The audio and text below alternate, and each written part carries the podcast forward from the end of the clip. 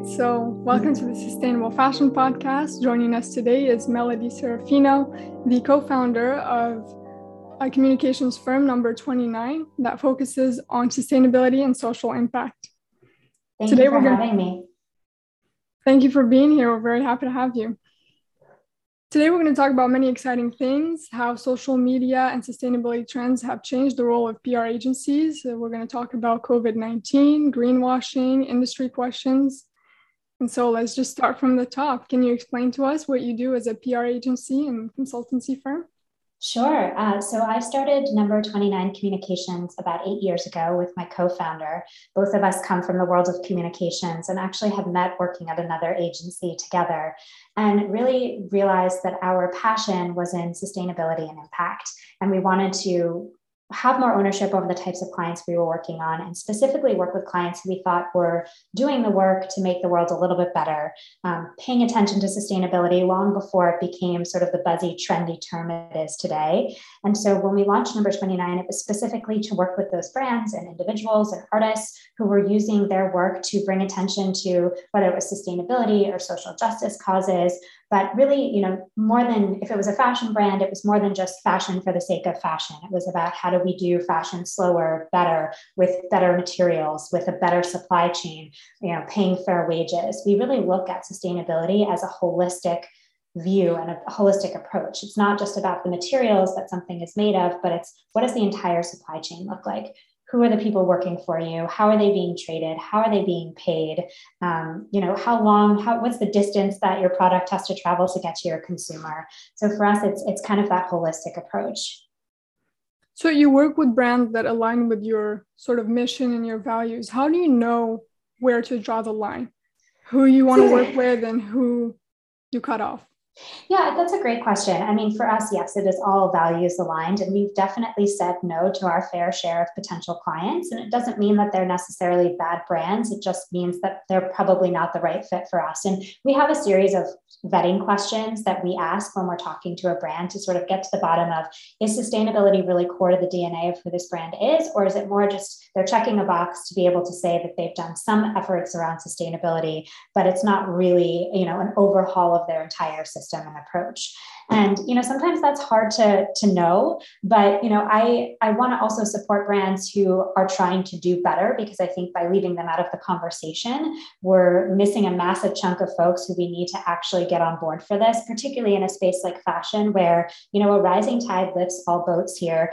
You know if we really want to change the system from the inside out we need the big brands the small brands everybody on board really setting a new standard for what it means to be a sustainable brand uh, so we are quite discerning with who we take on. And sometimes, you know, it's a gut feeling. Sometimes it's, you know, these vetted questions that we're asking folks um, just really understand what is their, you know, what is their mission and what is their purpose for doing things the way that they do things. Um, you know, and if it's just sort of like a one-off check mark initiative, you know, that's usually a red flag to us. A lot of decades old brands are now trying to change their DNA to become more sustainable. I was wondering what you thought about these brands, and do you think that most of them are genuine in their efforts? Do you think it's really fragmented? Some really are, some aren't. How do you see? Yeah, I think it runs the gamut, to be honest. But I do think that at this point in time, if they're not reassessing how they're doing things, they're going to be left behind. I mean, the truth is, it's much easier for smaller brands who have sustainability and impact built into the core of their DNA to do better. It's, you know, that's what they're built on. But it doesn't mean that bigger brands can't start to steer that ship in a new direction. It just takes a lot longer for them because you have years of bad behavior that you've got to transform um, throughout the supply chain. So I think, you know, any brand that's trying to do better is is great. It's really about transparency you know no one has it 100% figured out. That's okay but let us know what you're doing what, where you're not up to speed how you're getting there. Show us that progress. Because i think what we often see with some of the big brands is big you know pr around commitments and goals but it's hard as a consumer to understand what does that actually mean in practice. So you are setting this goal for the next 10 years but how are you actually achieving that? What are you doing along the way? And you know most people are not we don't have phds in sustainability. So as a consumer it's hard to know who's doing it right and who's just putting marketing language out there. So i think pulling back that curtain a little bit for folks and really showing them you know here's what we're doing with our supply chain. Here's what we're doing with our materials. Here's how we're thinking about you know how many seasons we might have for a particular collection. Um, and so I, I, I want all brands to feel like they can be a part of this conversation but I, they also have to understand that this is a long-term commitment. It's not a short term, you know, one off initiative. And I think your point about transparency is really good because it's the only way we're going to talk about these things. It's sort of like how Reformation sort of puts out all those, even the amount that they pay their workers. Um, and I know that you worked with the brand Veja that pays twice the amount for the rubber. It's sort of like how much is fair trade? How much should you pay for it to be fair? And I think unless we actually put those numbers out and talk about it, we're not really gonna, we're not gonna. Yeah. I think the challenge with the word sustainability is that it's become all encompassing to the point where it actually means nothing at this point. It doesn't have a clear definition. It just means sort of everything you're doing that potentially could be seen as doing better for the planet, but we don't have a standard for that. Um, you know, there are brands that are B Corps, there are brands, brands who do get these certifications, which are really important. And, you know, it takes a lot of work to go through those processes. But um, it, I think transparency is probably a better word because it encapsulates everything and it's not it's not purporting to be 100% sustainable. It's not it's not saying something that you're not or that you're not going to achieve anytime soon. It's just saying like we are going to tell you exactly the work that we're doing. We know it's going to take time. We're going to bring you along for that journey and we're going to make mistakes along the way, but we ultimately it's all in favor uh, in in this effort of doing better. I totally agree with you. But but then that brings up the topic of greenwashing. And it's like, how do you compete then if you're fully transparent, you have these brands that are claiming to be all these things that they're not exactly? Uh, aren't they undermining your work? How do you deal with those things? It's interesting. I mean, I think consumers are getting smarter. From my perspective, journalists are also becoming more aware. It's funny, eight years ago when I started working with a lot of these brands, I felt like we were tirelessly banging down the door to get people to write these stories. And now journalists are overwhelmed and inundated by the amount of pitches they get on a daily basis around supposedly sustainable brands. And in some ways, we have become uh, a, a helpful vetting process for them to understand who is actually doing it right. I mean, I think if you're just seeing a bunch of words on a page, but there's no metrics to back it up, there's no transparency, there's no, you know, no one's giving you actual details on what that means. They're just kind of slapping these buzzy words on things. To me, that's a red flag. I mean, again, it's hard to put this all on the consumer because it's a brand's responsibility to communicate what they're doing. And a consumer just doesn't have the time or the wherewithal or the knowledge to be able to make some of these discerning decisions. I mean, it is a complicated and challenging space to navigate. And people are using the words for marketing. Um, so there's plenty of brands out there who, you know, are leaving certain pieces of the story out just so you don't understand the full, you don't get the full picture of what they're doing. And that can be really hard for somebody who's, you know, again, not sort of living and breathing this world every day. But there are a lot of brands who, it's interesting, you know, we work with a brand that's been around for 100 years. They're an Icelandic outerwear brand called 66 Degrees North. They were founded in 1926 for search and rescue teams and fishermen in the North Atlantic. And, you know, if anybody's been to Iceland before, that is a terrain that is ever changing. It's sort of brutal temperatures, brutal conditions. Um, this was the what they were creating had to last a lifetime because it was literally life or death. If this wasn't durable, if this wasn't something that you could have for your entire lifetime because people didn't have money to buy something every season, then it, it wasn't actually helpful. It, it needed to be utilitarian. And they, for a long time, they didn't you know scream this from the rooftops it was just who they were you know they were one of the first brands that had um, a repair shop encouraging people to just send back their products or get their products repaired instead of buying new. And they've been you know using sustainable materials for a long time. They're about to get their b corp certification. A lot of the work that they've been doing they've been doing for decades almost a century at this point. But they're only now sort of talking about it because it's important for people to know that there are brands who have sort of quietly been doing the work for a long time um, and they don't necessarily have to yell it at you. You know i think sometimes when you see a brand that is constantly getting press around their sustainability efforts um, or you know sort of doing it in, to get press again it's a red flag moment. But there are a lot of brands that you know that's a great example of a heritage brand that's not new but has been around and this was important for them from day one. Um, and they've never they've never changed that course. You know now the brand has become more popular with celebrities and it's you know fashion folks. So but it's still at the end of the day a performance outerwear brand. So the the, the clothing has to work. It has to last. Um, it has to be durable. And you know i think sometimes we focus on what's the material but if the material only lasts two years then it's actually not fulfilling the promise of sustainability Mm-hmm. And I think it's interesting how those brands that have sustainability truly at their core don't market it as loudly as those that are that haven't uh, been sustainable in the yeah. past. And you spoke about how now you're sort of like the middleman where you are filtering sort of all these requests that journalists are getting. How has the PR world changed over the over the years? Um, and how has it changed not just in terms of how you communicate but also you're you're not just communicating anymore. What else do you have to do in order to survive i guess?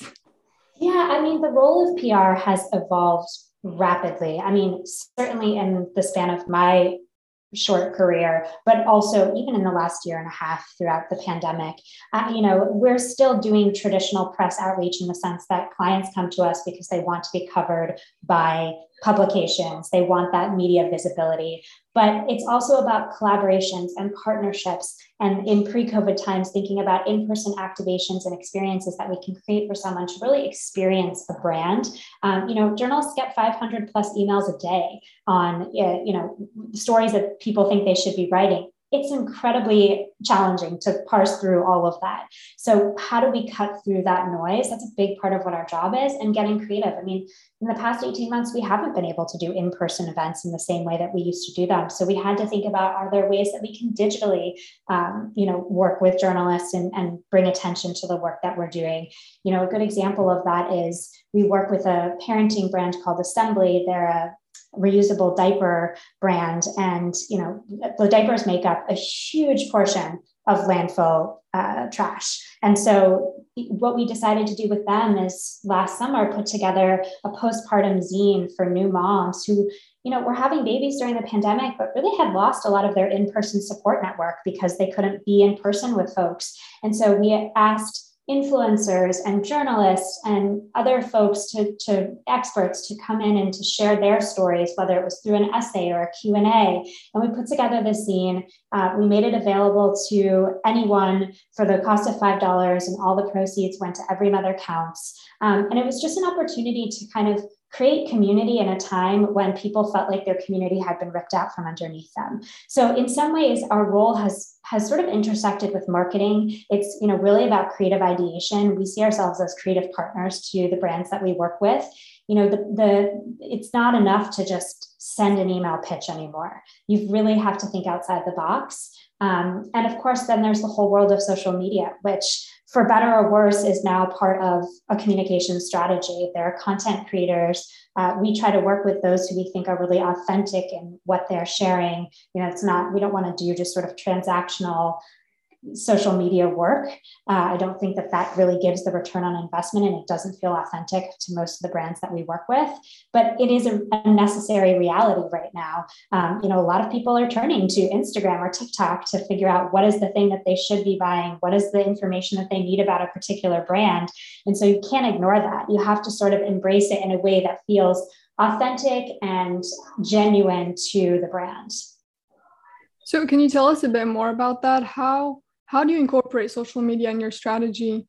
And how do you do so in a way that's authentic where you're not just you know maybe collabing with influencers because they have a lot of you know that?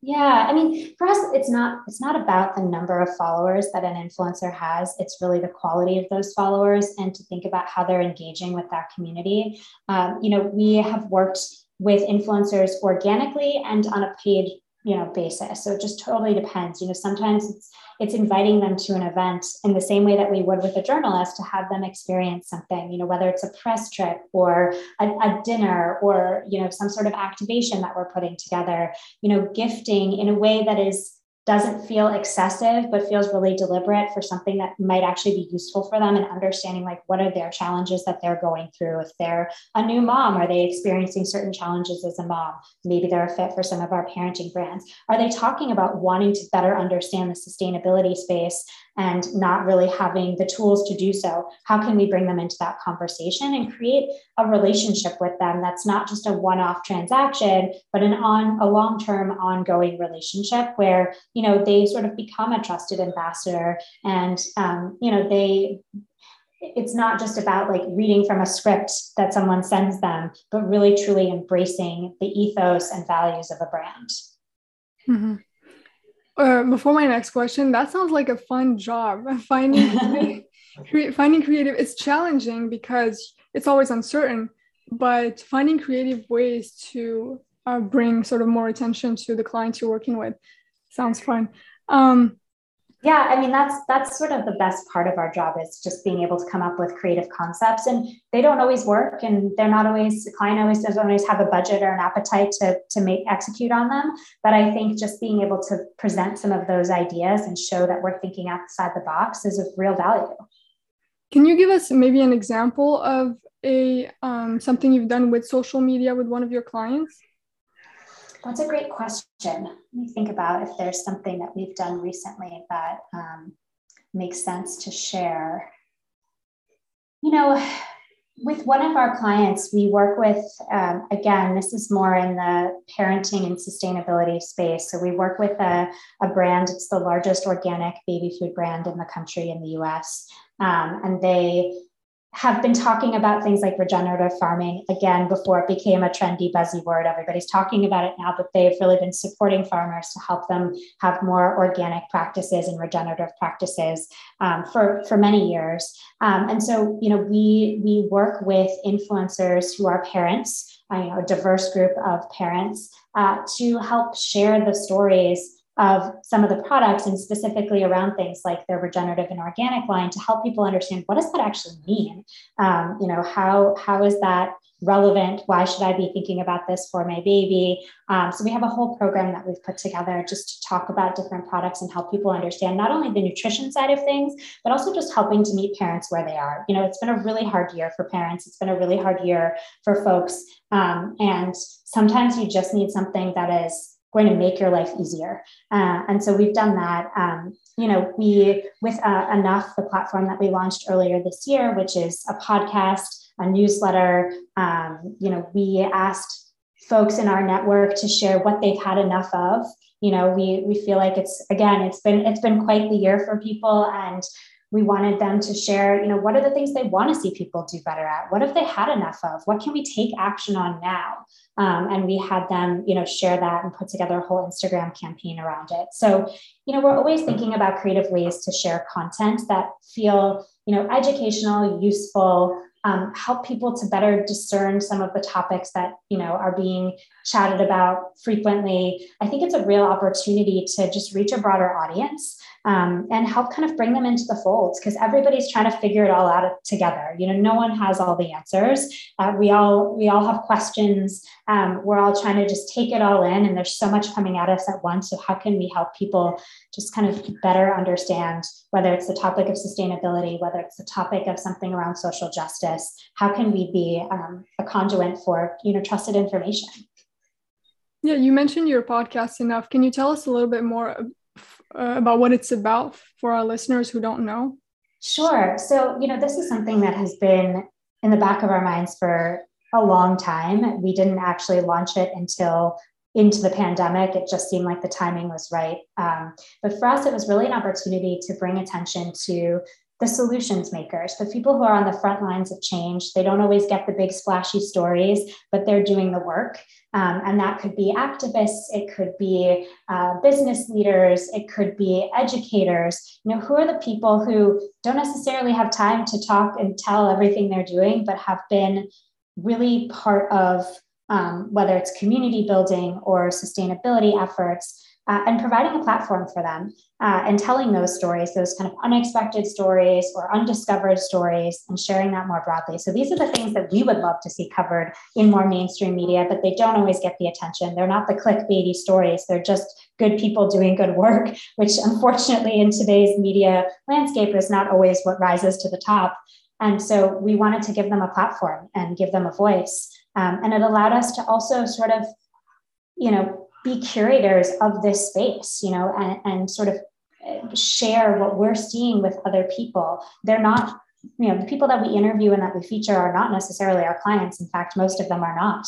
Uh, they're just people we really respect and admire, and we feel like it would really be helpful for other people to hear the work that they're doing. And so, you know, we've we've interviewed artists, we've interviewed fashion designers, um, you know, we've we've interviewed photographers. Uh, it's been a it really kind of runs the the gamut of the types of folks that we've had on the show but it's really like what are the questions we would want to ask them? You know we get we get 45 minutes with them to be able to hear all about the amazing work that they've done um, and now we get to share that with the world. Mm-hmm. So this might be a complicated question but i do want to hear your thoughts on it can you tell us some of the best actionable advice that you've been given by these guests that you have on uh, advice for individuals or for organizations about what they can do better? That's a great question. You know, I, I think that it's very over. We live in a time where think it feels very overwhelming. We know we need to take action, but it's really hard to understand how you can take meaningful action. You hear climate, that's a really heady topic. Feels like we have no power to make real change if we're not scientists if we're not you know companies who can cut back on our emissions. And yet there is so much we can do. And so uh, you know i think the people who have come on and just said pick one thing and make that your thing. You don't have to be everything to everybody and you don't have to tackle every problem. It's completely overwhelming but pick something that you can just really lean into and dedicate you know set a goal for yourself. Um, I think that that's probably the best advice because, you know, if I think about through the course of the day, all of the different ways that I could do better when it comes to sustainability, I, wouldn't get through the day. I mean, it's so much to take in. But if I think about one thing that I can consistently do every day, and then maybe over time I can add other pieces to that, but I think just being more cognizant of the impact that we have on the world around us um, is is really important and you know i think also just doing it authentically and thoughtfully and meaningfully. You know we talked to chris burkard who is a nat geo photographer a filmmaker. I've been following his work for years. You know he's got a huge following on instagram. He is out in nature. He is seeing firsthand how climate change is impacting nature because he's been going to some of these far-fetched places for you know over a decade at this point and he's seeing what devastation looks like in real life. And yet he still is hopeful and he still is optimistic and you know he also really talked about how important it is to not don't just jump on the bandwagon because everybody else is on that bandwagon but again finding that thing that drives you that you know it's not about an instagram post every time something happens in the world. It's you know we're just kind of shouting into the same ecosystem. Um, how do we go beyond you know just social media action and actually take action. And by the way some of these actionable things are not things that the rest of the world is ever going to know that you're doing. It's just little changes you're making in your own life. And you know sometimes i think we get caught up in this like if i don't tell the world i'm doing it i'm not it's like it's like i'm not. It's like you know if a, if a tree falls in the forest and you're not there to see it you know i, I think that we feel like we have to put like our stamp on something by posting a story about it or posting something on our Instagram about it. And social media activism has its place. But I think if that is the only type of activism that's happening, it's not actually making the change that we need. It's just sort of being another voice, um, you know, adding to the, the fire of the many voices. Uh, so I think that it's just really important to think beyond that. Yeah, I love that. And I love this sort of idea of being tolerant because, as you said, you can be everything to everyone. And if you just make real change in one area of your life, that's already pretty good. So, yeah, I, I love that approach. Uh, so, who was the most inspiring client you've worked with and why? And I know that's very tough. You've had a yeah. lot of great clients, but maybe for you personally, not objectively. Yeah, it's it, yeah, it is. It is a tough question because we most of the clients we take on, we take on because they are inspiring us in some way. I will say, I keep coming back to the fashion space just because I think it's had such a reckoning when it comes to sustainability in the last two years, which has been much needed. But I, I think Veja, the sustainable sneaker brand, they're a uh, Paris-based sneaker brand. I'm sure a lot of people know them by the V on the side of them, but you know they again they're they're one of these brands where they've just been doing the work for so long that they didn't actually have to lead with the fact that they were doing it sustainably. Um, it feels like they're everywhere now but this has been we've worked with them for six or seven years when they first came to the us you know it's two founders who are so committed to making sure that what they're producing is doing the least amount of harm and they're working with communities to make sure that they're paid well so that they don't have to you know eh, they're, they're working with the rubber tappers in, in the amazon so that they can make a fair and living wage so they don't have to be logging and you know destroying the forest um, they're giving them other opportunities and alternatives. And you know they're just they're doing it in such a in, in such a humble way too. So i would say that from a fashion standpoint they're absolutely the leaders. Um, they you know they're they aren't afraid to try things differently. And they also don't feel the need to tell you every time they're doing great work. And I really respect that about them. They're just doing it. And it's sort of like you just keep peeling back the onion and finding more and more incredible things that they're doing. Um, you know, we work with the TED conference, which has been around now for 30 plus years. So being able to be in the room with some of those speakers who are sharing their ideas, whether it's around an innovation, whether it's a personal story, I'm actually headed to TED's first in person climate summit in Edinburgh next week, um, where they're going to be bringing together leaders, so youth activists and business leaders um, and journalists, to be talking about what are the solutions that we can start to implement now to really address the urgency of climate change. You know, I, I just, I find that they're constantly just thinking about what are the you know what are the topics? What are the things that we that are kind of in the zeitgeist um, that are important to share with folks? And we've been working with them for a decade at this point. So i've really gotten to see their evolution as a media brand really at this point you know beyond the conferences themselves but really as having a long reach for folks to help them understand new themes new topics educate them on things but in a way that's inspirational aspirational um, doesn't feel like you're sitting in a classroom and it's not academic. Mm. And uh, for for Veja, what do you think made them a successful brand? Do you think it was the sustainability trend that picked up, or do you think it's really their product was great and the sustainability was just a side thing that people so I think, yeah, I think it's funny because Veja has been around now for almost 20 years, which I think surprises a lot of people. I mean, they were very popular in Europe before they ever came to the US. Um, so, you know, they have longevity. They're not a brand that just started five years ago. I think, listen, they marry that that combination of chic and fashionable with sustainability. So if you're a person who just wants a really cute, comfortable shoe, go to Veja and the sustainability part of it is kind of like icing on the cake. If you care deeply about sustainability, but you also don't want to sacrifice fashion, they're your brand. You know, I think they appeal to a lot of different types of consumers. Um, so I, I, think that, and I think also they've never really like shoved the sustainability messaging down people's throats. So there are some folks I think that probably wear Vejas and have no idea that you know they're doing the sustainability work that they're doing. They just think here's a really cute shoe, and I've seen a lot of people wearing them, and that's fine if more people are making the choice to buy a better sneaker. Mm-hmm. Yeah, no, I love that. When people don't even know it's sustainable, it's sort of it proves that the product is really good and sustainability is just built into their DNA. It doesn't have to be the thing that makes uh, the product uh, sell. Yeah, I mean, one of the first pieces we ever got for them was actually in Wired magazine, which seems like maybe a counterintuitive place to talk, tell a story about a sneaker brand, but it was actually breaking down what makes a shoe sustainable. What are the elements of that for people? Because i think that is something people don't know. Um, and so but by the same token they can also be in vogue you know so i think they just have broad appeal. Yeah. And why do you think people are so interested in sustainability now? What do you think catalyzed this change?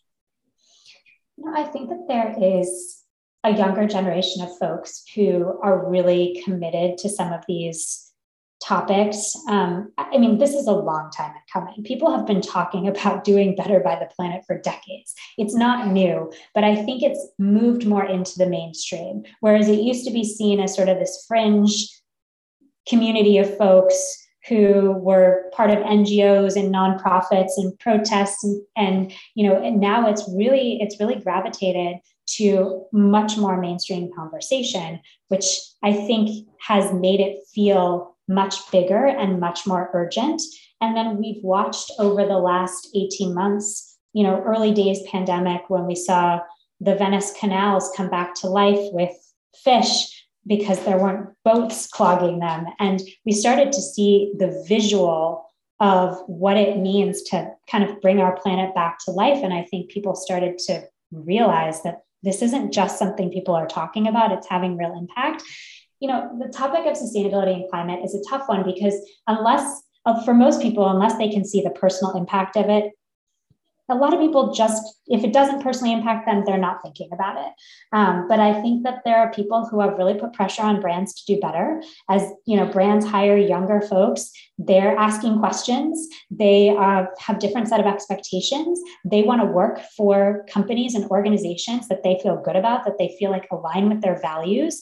And so they're not sort of just sitting back and just saying well it's a job i'm just going to do it. It's like they actually want to see the change and so I think there's been a lot of impetus. And so brands are responding. I mean, one, money talks. So if people are not buying a product because they feel like it doesn't align with their values, that's going to get them to perk up. And then if they have trouble retaining young talent because they want to work for brands that are more mission aligned or mission driven, you know, these are the things that unfortunately it kind of takes these big moments to get people to pay attention. And then, of course, when you're a brand and you see your competitor starting to really think about this and talk about this and do better than you are, that's incentive. Um, so I, I don't know if there's like one clear moment that sparked all of this. I think it's a history of bad behavior that people have been pointing out for years, but sort of crystallized as we have a new generation who has been very clear and vocal about we don't have to buy things if they don't align with our values. Like it, doesn't matter to us. We're not a consumer generation in the same way that even some of the millennial generation, which I'm a part of, grew up as more of a consumer generation. You know, Gen Z is saying things like, I can barter, I can DIY. I don't need to have these things if they don't align with my values. Um, and that gets brands to perk up. And now I just I think they look like dinosaurs if they're not making change. You know they're ju- they're just going to be left behind. And maybe for some of them that's okay. And maybe for some of them like this is the end of the road for them. But i think if they want to be sustainable as a business they have to take this seriously. And i think also sustainability it's like why not? It's a fun challenge. What do you have to lose in trying to make your products more sustainable? There's well, no- i also think that they don't recognize that there is a long-term bottom line benefit, right? I think exactly. sustainability, a lot of people used to think, oh, I have to spend all this money to, to get all this technology and I'm never going to recoup that. I mean, it comes down to, to, to capital, right? At the end of the day. But I think that the, that the upfront investment, the long-term investment is going to yield better results. And we have seen time and time again now successful brands who can be financially successful and also be good for the planet and think better about what they're doing in terms of their products and their, their output. So it, it doesn't have to be this dichotomous thing. I think we were kind of served this misinformation about how if you're more sustainable it means somehow you're you're less of a brand or you're not going to be as successful and we've seen that the paradigm has shifted and that's not that's not the case at all uh, so I think that also makes brands like perk up and realize there's there's a business opportunity. If nothing else, there's a business opportunity here, and if that's what it takes to get them on board to be better, I mean, listen, it's not the best motivator, uh, but if it means that they're changing their ways, you know, we're we're getting closer to where we need to be. So, what's the biggest advice you would give current brands about marketing or communicating their sustainability efforts? You spoke about uh, transparency. So, maybe uh, elaborate on that and also tell us what general advice you would give, not just about communicating?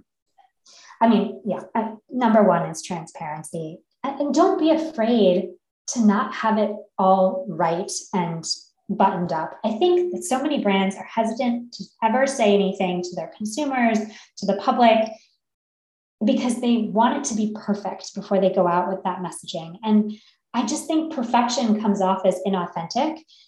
We, we want to know the challenges, and people are actually quite forgiving of those things, particularly if you're saying, here's the challenge and here's what we're doing to try to overcome this. So you don't have to wait to have everything perfectly aligned to start to communicate what you're doing to be better.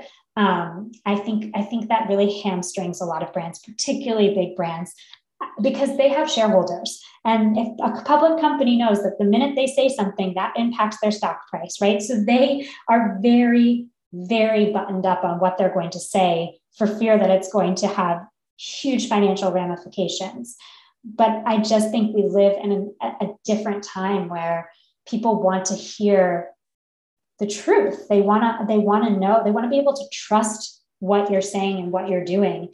And if you're not if you're if you're hiding things, the assumption is you're not doing anything. So it, I think it's better to obviously, you know, you don't have to, there's certain things you don't need to share before you're ready. But I, I think that transparency is super, super key. And also just it's a long-term commitment, is what I would say to brands. You have to think about this as a lifetime commitment for your brand. This is not something that you decide to do today and you think, okay, in the next six months, this will be checked off the box. We've done it, we've accomplished it. It's time to move on. This has to be in every piece of your business and it has to be for the long haul or else it's not making meaningful change. Um, so I, I, think a lot of people just want that quick immediate sort of um, initiative that is going to get them you know the splash that they want or make it look like they're doing the right thing but this is this is not going away. This is a forever commitment. And if you're not willing to make the forever commitment then you need to really step back and think about you know how to me then it's not authentic. Have you seen or worked with brands who have shown that sort of transparency where they were like this is what we're doing but this is what we're still working on and that they've gotten a positive response from the public? Because i can't i yeah. cannot think of any brand that has done that where they're like we are falling short here but we're doing this. I mean i think that there are brands out there that actually allow you to sort of track um, you know the factories that they work with on their websites. They bring you along. I don't you know most of the brands we work with they're not saying we're 100% we've got it 100% right. They're saying this is what we're doing. This is what our goal is. This is how we're getting there.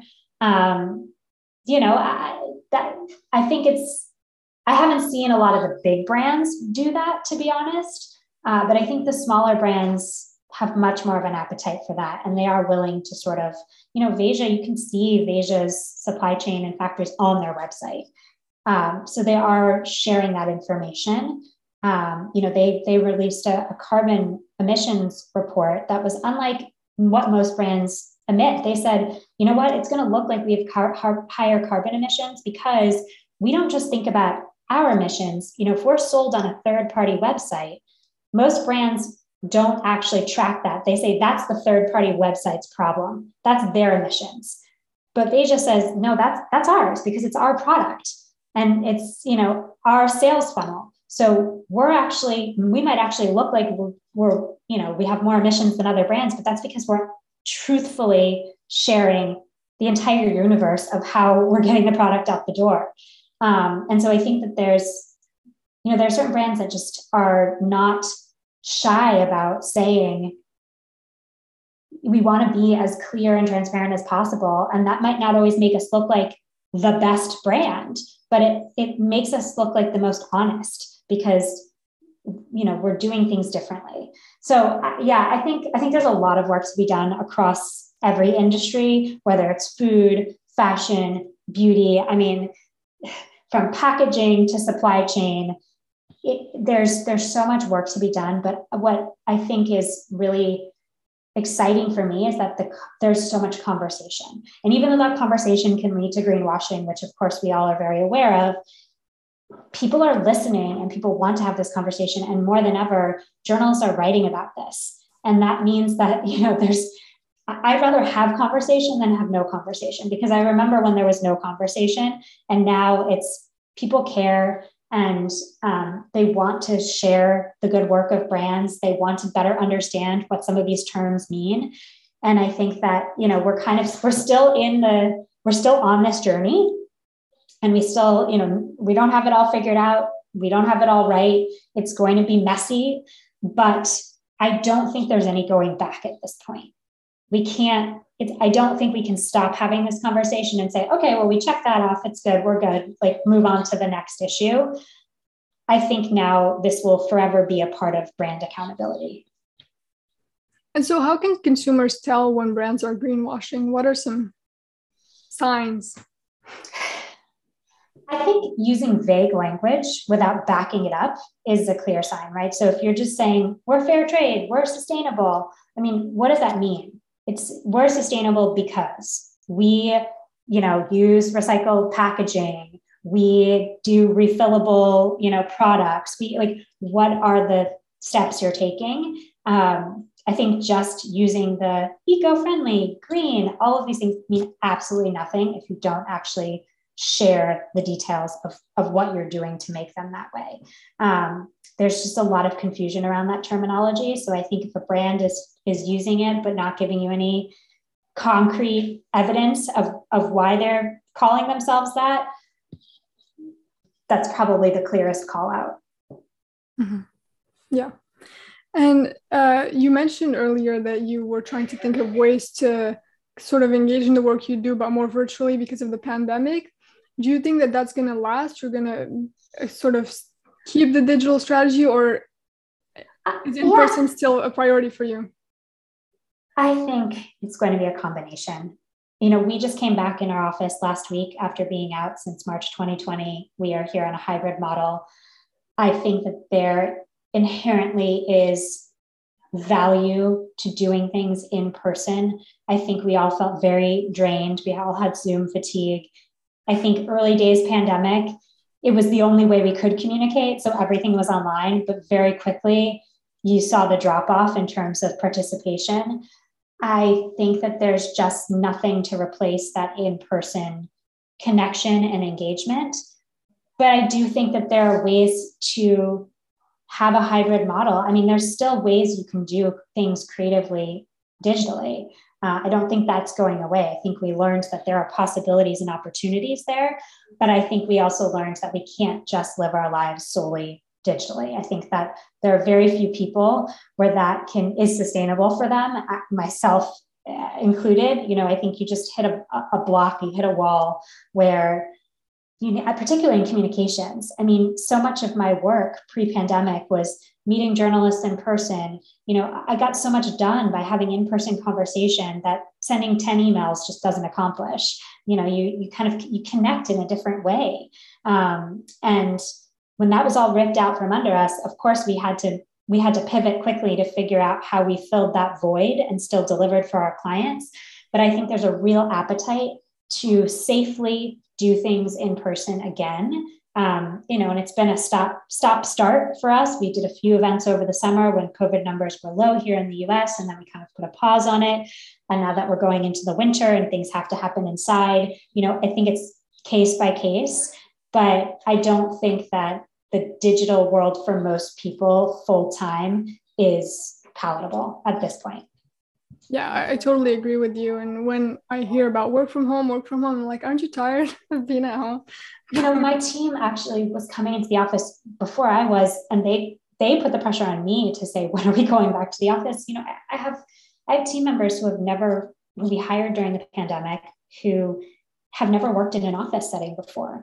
And for them, it's been a much steeper learning curve because they're not around their team members to learn through osmosis also not just getting the camaraderie of being in an office where you know when you're work from home you're only calling your colleagues when you need something from them you're not really calling them to chit chat whereas when you're sitting together and you're all at desks right next to each other there's just something more personal about that. And so, you know, I spoke to someone on my team yesterday and she was saying how excited she was to just be in an office because she's a better learner in person.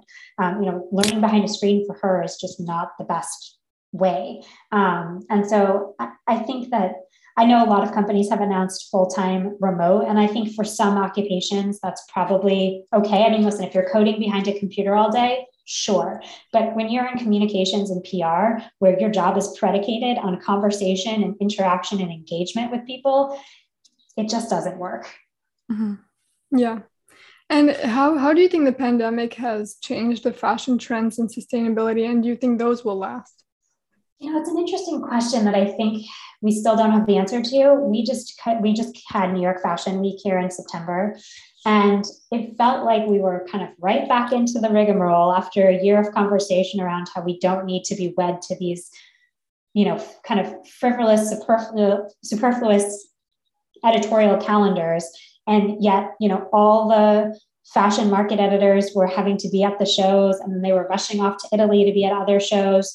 So I don't know. I think that there have been a lot of people who have taken a step back and say, like, I don't have to participate in this to the same degree anymore, and I can set better boundaries. I think there are some brands that are kind of right back at it. Um, I think we're still kind of waiting for things to even out.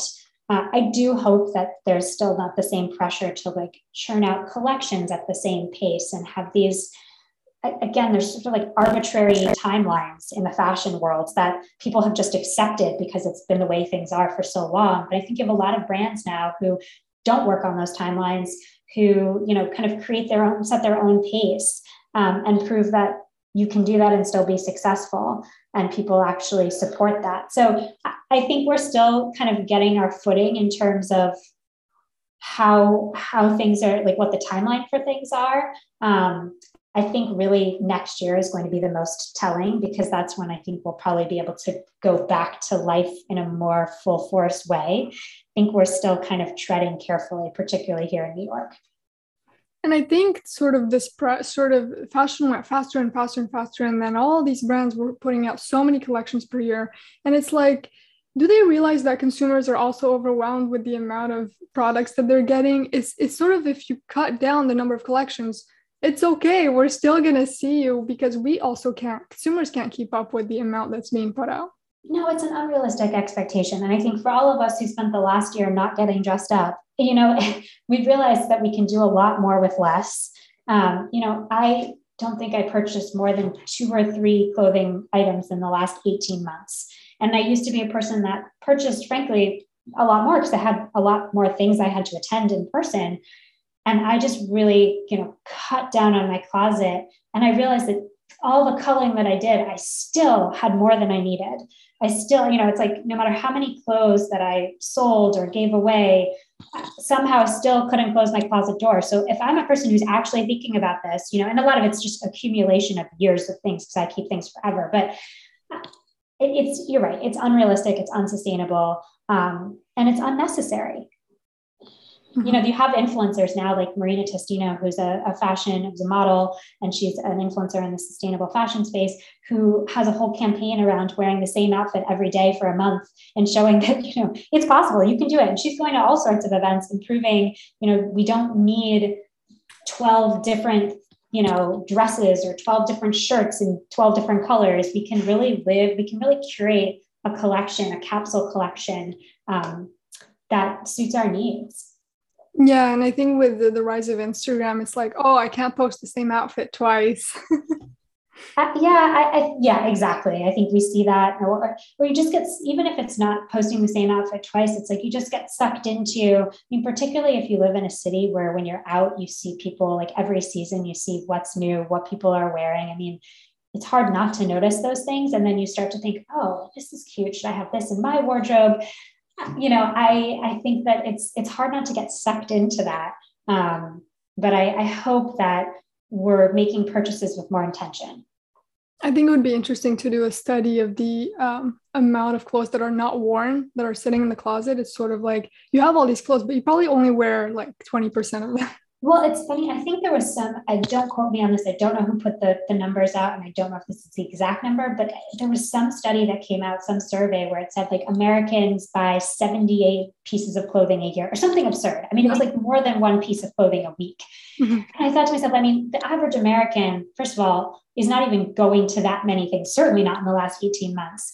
Um, so inevitably, you know, 70% of that is never even getting worn. It's just sitting in someone's closet, being forgotten about, um, and until they, you know, kind of figure out the next season.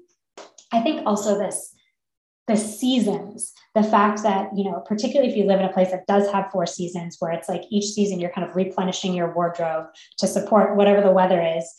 It, we've been kind of trained that you need new things every time the weather changes instead of exploring what already exists in your closet that you may have forgotten about from last year because you haven't worn it in a year. It doesn't mean that it's not good. It just means that you haven't had an opportunity to wear it. I mean, that's kind of been the fun part for me is now that I'm starting to go out a bit more and go to events, I'm basically shopping my own closet because I haven't seen or had to wear any of these things in so long that it all feels new. I mean, you know, it, it all feels special again. Yeah, that's very true. I feel the same way. So, my last question for you is where do you think number 29 will be in five years or in the future? That's a great question. I think for us, we want to continue to grow the enough platform. I think obviously the bread and butter of what we do is PR, and that's important. And we want to continue to work with the brands whose values align with ours.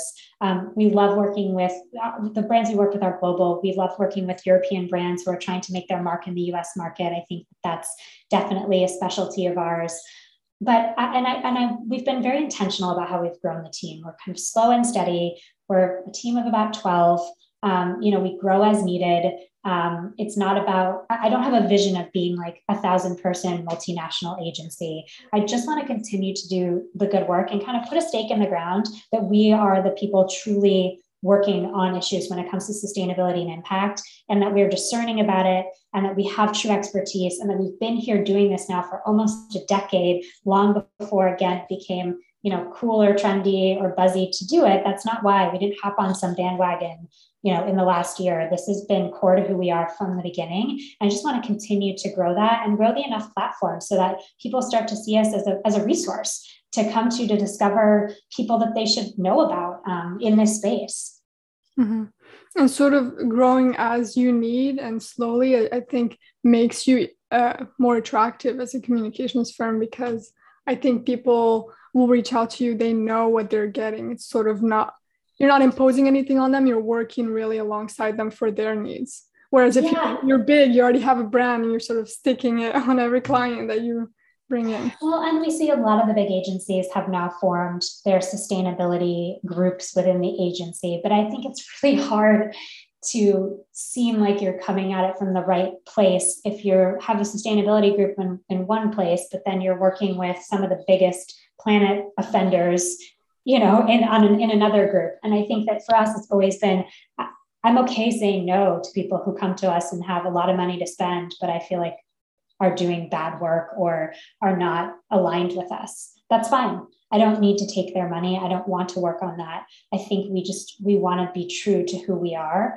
and that means that our growth will be slower. But I think, you know, the benefit of this last 18 months is that people know now know more than ever how important it is to understand this space and brands that maybe never talked about it before but have always had something to say now want to work with somebody who can help guide them in these conversations.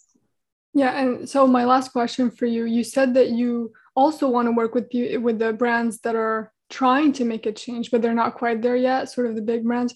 So I guess what I'm understanding is that if you feel that their effort are, is genuine and they're not just trying to get a story from you, that's when you work with them, right? Exactly. I think if there's a brand that's, you know, they have, they're doing the work, but they don't actually know how to share it, hmm. great you know, and that they they're they're self-aware that it's going to be a long-term commitment to doing this work, I'm open to that. If it's a brand that is coming to us and saying, "Oh, we have this one collection that we want to talk about because it's super sustainable, but we can't talk about anything else over here because if we talk about this, it's going to make us look bad." I mean, no. Great. I've really enjoyed our conversation. Thank you so much for answering all my questions, sometimes demanding questions. No, Hiba, thank you so much. I really appreciate you having me on. Yeah, thank you so much. And uh, maybe we can talk again in the future. I would love that. Good luck with the semester and uh, always here to answer any questions you might have. Thank you. I'll be following your work. Okay, thanks so much. Bye.